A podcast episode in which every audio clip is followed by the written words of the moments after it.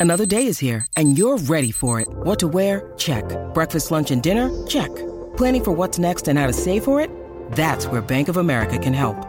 For your financial to dos, Bank of America has experts ready to help get you closer to your goals.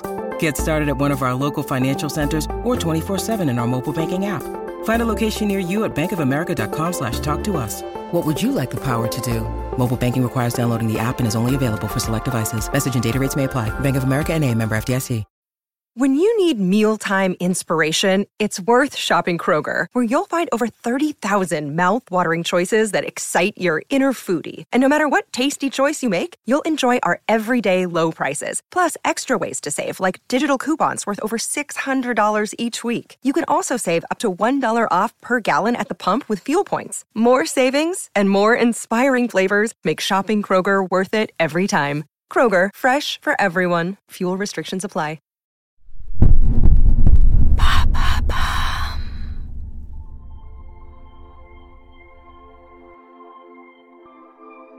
Parmi les surréalistes, il fut l'un des rares photographes. Elle fut sa muse et son élève avant de devenir une artiste à part entière. Man Ray et Lee Miller ont durablement marqué la photographie moderne. Pour eux, aimer, c'est inventer, créer ensemble de nouvelles formes d'art, apprendre et grandir jusqu'à s'émanciper de l'autre.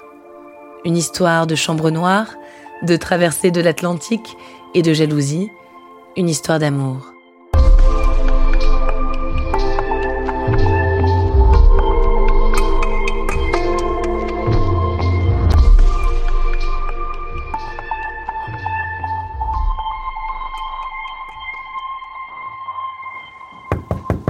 « 1929, Paris. Lee Miller frappe à la porte de l'appartement de Man Ray. La jeune femme a traversé l'Atlantique avec un objectif, rencontrer ce grand photographe dont elle a tant entendu parler. Pas de chance, la concierge lui apprend qu'il est en vacances, loin de Paris. Lee Miller décide alors d'aller noyer sa déception dans un verre de Pernod au bateau ivre, le bistrot du coin. Et alors qu'elle raconte sa déception au garçon de café, il est là. Man Ray fait face à Lee Miller. Pleine d'aplomb, elle se présente. Je suis votre nouvelle élève. Ils partent ensemble dans le sud de la France et se découvrent mutuellement. Ils sont tous les deux américains de l'État de New York. Lee est née Elizabeth Miller. Man est né Emmanuel Radnitsky. Elle a 22 ans, il en a 39. Lee vient d'une famille fortunée aux idées progressistes. Son père Théodore est passionné de photographie. Lee a posé de nombreuses fois pour lui. C'est une jeune femme au caractère bien trempé et en même temps rêveuse. Elle porte en elle certaines zones d'ombre depuis l'enfance. En 1927, à New York, alors qu'elle traverse une rue sans regarder, un homme l'empêche de se faire renverser. Il s'agit de Condé Nast, directeur du magazine Vogue. Rapidement, le visage de Lee s'affiche en couverture du magazine. Et quel visage C'est une jeune femme magnifique, avec ses cheveux courts et sa silhouette androgyne, elle incarne la femme moderne, libre et indépendante. Et dans le cas de Lee, il ne s'agit pas que d'apparence. Après avoir été la mannequin coqueluche de New York, elle se lasse et décide de mettre les voiles pour l'Europe. Elle ira en France, c'est décidé, pour apprendre la photographie. C'est décidé, son professeur sera Man Quand Man rencontre Lee, il n'est pas au meilleur de sa forme. Son inspiration l'a quitté en même temps que son premier amour, Kiki Montparnasse. Une femme des plus charismatiques, muse des nombreux peintres qui fréquentent le quartier à l'époque. C'est Kiki que l'on voit de dos sur le célèbre cliché de Mann, le violon d'Ingres. Mann vit en France depuis 1921. À Paris, il s'est intégré immédiatement aux surréalistes, parmi lesquels Dali, Éluard ou encore son grand ami Marcel Duchamp. Tout ce petit cercle se retrouve dans les cafés et les cabarets de Montparnasse. Paris est une fête que Man n'arrive plus à célébrer depuis sa rupture avec Kiki.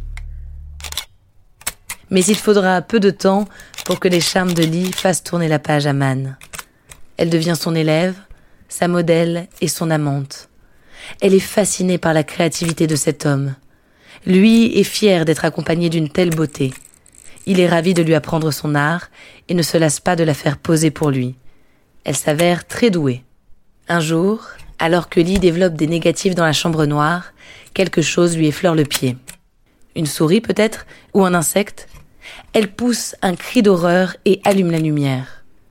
Man accourt et plonge les négatifs dans le fixateur. Ensemble, de manière totalement fortuite, ils viennent de découvrir la solarisation. Après ça, le tout Paris veut son portrait solarisé. Les noirs deviennent blancs, les corps semblent entourés d'un halo lumineux, du jamais vu. Lee est toujours plus créative. Elle excelle dans l'art du portrait. Des clichés toujours très inventifs dans lesquels elle interroge son rapport au corps. Elle vend ses premières photos de mode à Vogue et petit à petit, elle s'émancipe de Man. Elle quitte l'atelier pour aller photographier les rues parisiennes. Désormais, Lee revendique son statut d'artiste.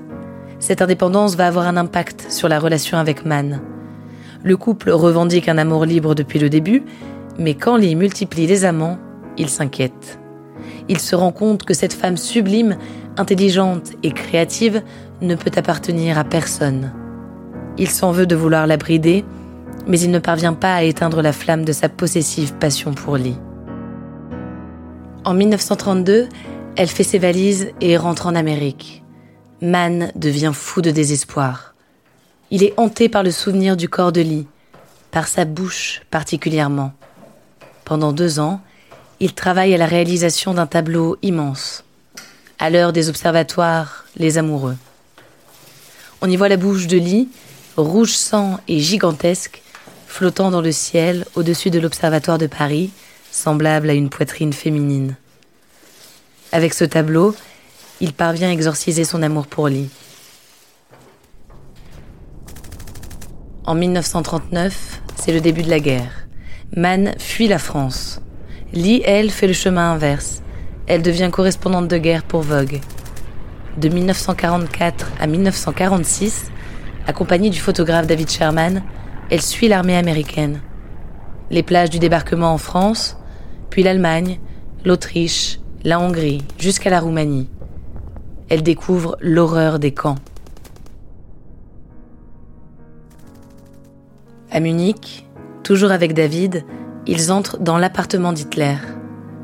Quand ils y apprennent son suicide, ils décident d'y rester quelques jours.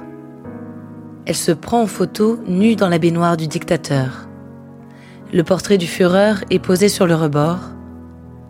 Par terre, les bottes qui ont foulé le sol des camps salissent le tapis de bain éclatant. Man et Lee Miller ne cesseront jamais de s'écrire. Ils sont photographiés ensemble à Londres en 1975, un an avant la disparition de Man deux avant celle de Lee Miller. Deux vies liées, deux artistes surréalistes pour un amour bien réel.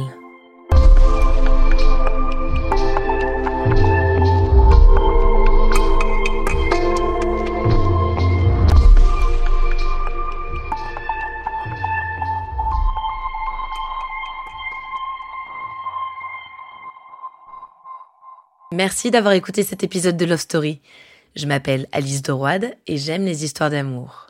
Qu'elles soient fusionnelles, chaotiques ou tragiques, elles parlent toutes d'un même sentiment.